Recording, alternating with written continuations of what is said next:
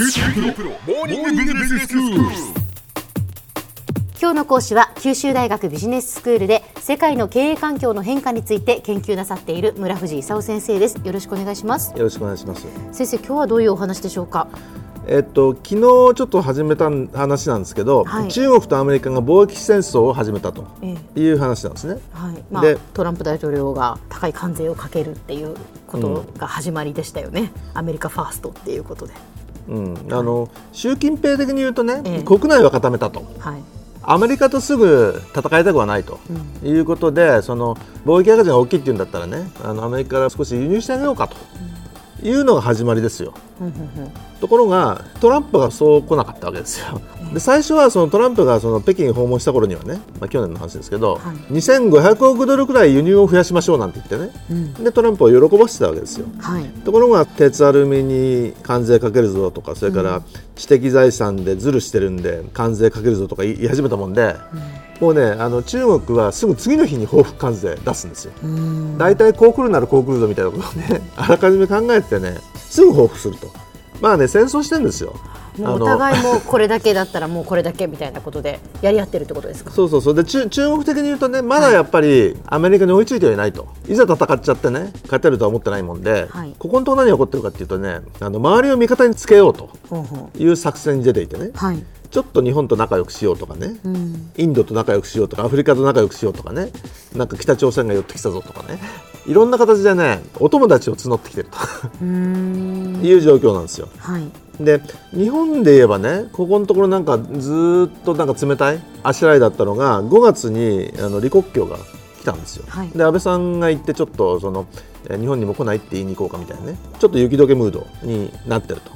で北朝鮮はあのご存知だと思いますけどトランプとあの金正恩が会う前にね、ええ。なんか金正恩が3月5月に2回ぐらい習近平さんに会いに行ったと、はい。でなんかいつの間にかあの冷たくなってた関係が元に戻っちゃったみたいでね、いろんなお金のやり取りとか人のやり取りがねええ。始まってる気配なんですよ。うん。それであの北朝鮮と貿易ほとんど中国なんでね。はい。中国がダメっていうと本当に死ぬんだけどなんかいろんなものが緩んできているように見えるという状況ですよね。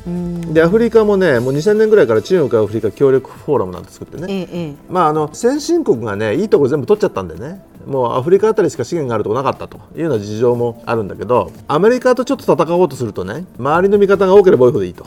いうようなまあことですよね、ちなみに TPP がダメだったら RCEP だという話があるんです。よ RCEP って Regional Comprehensive Economic Partnership というね中国インド日本 ASEAN それからオーストラリアニュージーランド含むパシフィックその辺の16カ国が含まれる RCEP ってのがあるんですよ。で、はい。TPP アメリカが抜けちゃったもんでね、ええ。TPP ダメなら RCEP だという話になったんですよ、日本の当初の想定はねあのアメリカと TPP 作ってね、ええ。中国にプレッシャーかけようと、はい。い、うことだったんだけどあのトランプさんがなんか突然いなくなっちゃったでしょ。ええ。しょうがないから RCEP だと言って、はい。今年中に合意しようと ASEAN は思ってると。日本はできればそれなりのクオリティのね自由貿易の質が高いものにしてトランプさんにまた TPP に戻ってもらいたいという気持ちがあるもんでね。あんまりいい加減な RCEP 作りたいわけでもないんでね。ちょっとその辺が今あの ASEAN の人たちなんかその日本さえいなければ今年中に合意できるのにみたいな。うん。ことを言ってるところなんですよ。はい。で昨日始めたその米中貿易戦争の話ですけど、はい。中国的に言うとね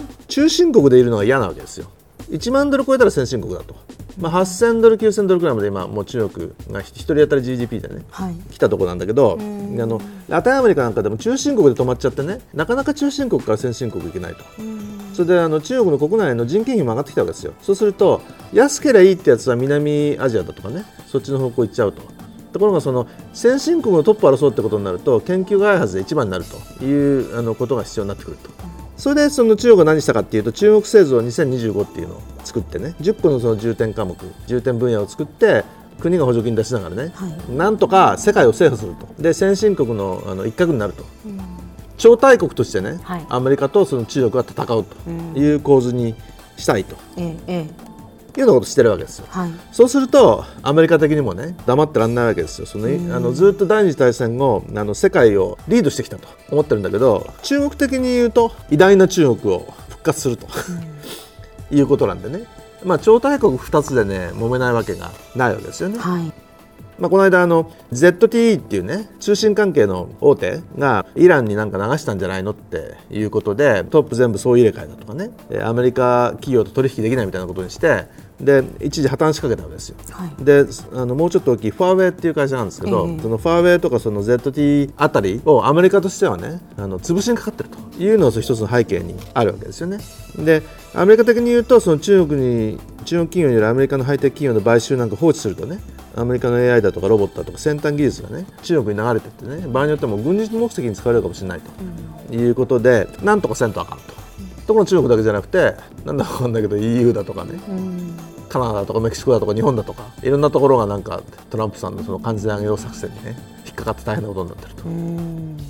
第3次世界大戦大丈夫かというのはとても心配な状況だということですよね。でトランプさんなんかいろんなことをなんか選挙の時に公約してるんでね、うん、イランの核合意許さんみたいな話もねもうなんか核合意から抜けたって言ってあの制裁復活だからイランの原油買うなみたいなこと言うんでね、はい、世界の原油価格にまたこれ影響しちゃうわけですよでみんなの買うなみたいなこと言って、えー、中国、ロシア、インドはそんなこと言われたってって言って大国ですから、はい、そんなこと言われたってって言えるんですけど日本はちっちゃい国ですから そんなこと言ったってって言えないんでね。お友達として「はい」って言って多分イランの原油買わないことになるんですけど。でもそれは困りますよね。まあいろいろ困るんですよ日本も、えー、原油だとかね自動車とか言われることになるとねちょっと日本は日本のセキュリティの問題がね、えー、出てくるんで、はい、まあ簡単にもいかんわけですよ。どうなるんですかということで、はい、アメリカと中国の貿易戦争が始まったと、えー、でもこれ貿易だけじゃないわけですよ。要するにね政治戦争っていうかね、はいまあ、ソビエトが消えてからアメリカの一強だったわけですよところがもう中国がもうロシアをはるかに超えてねでっかくなってきたと。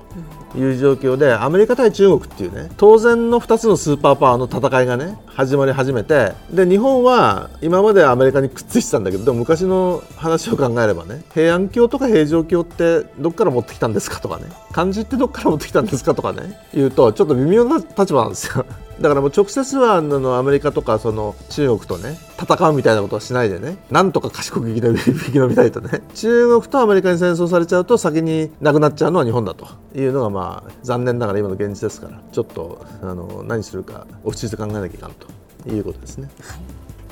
今日の講師は九州大学ビジネススクールで世界の経営環境の変化について研究なさっている村藤勲先生でした。どうもありがとうございました。どうもありがとうございました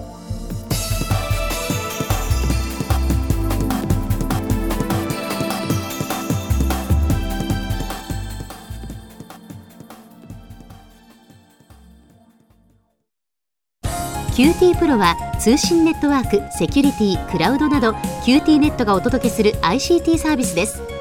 九州中に展開した光ファイバー網を基盤に一番身近なビジネスパートナーとして九州の企業自治体の皆様をサポートします。詳しくは QT プロで検索を。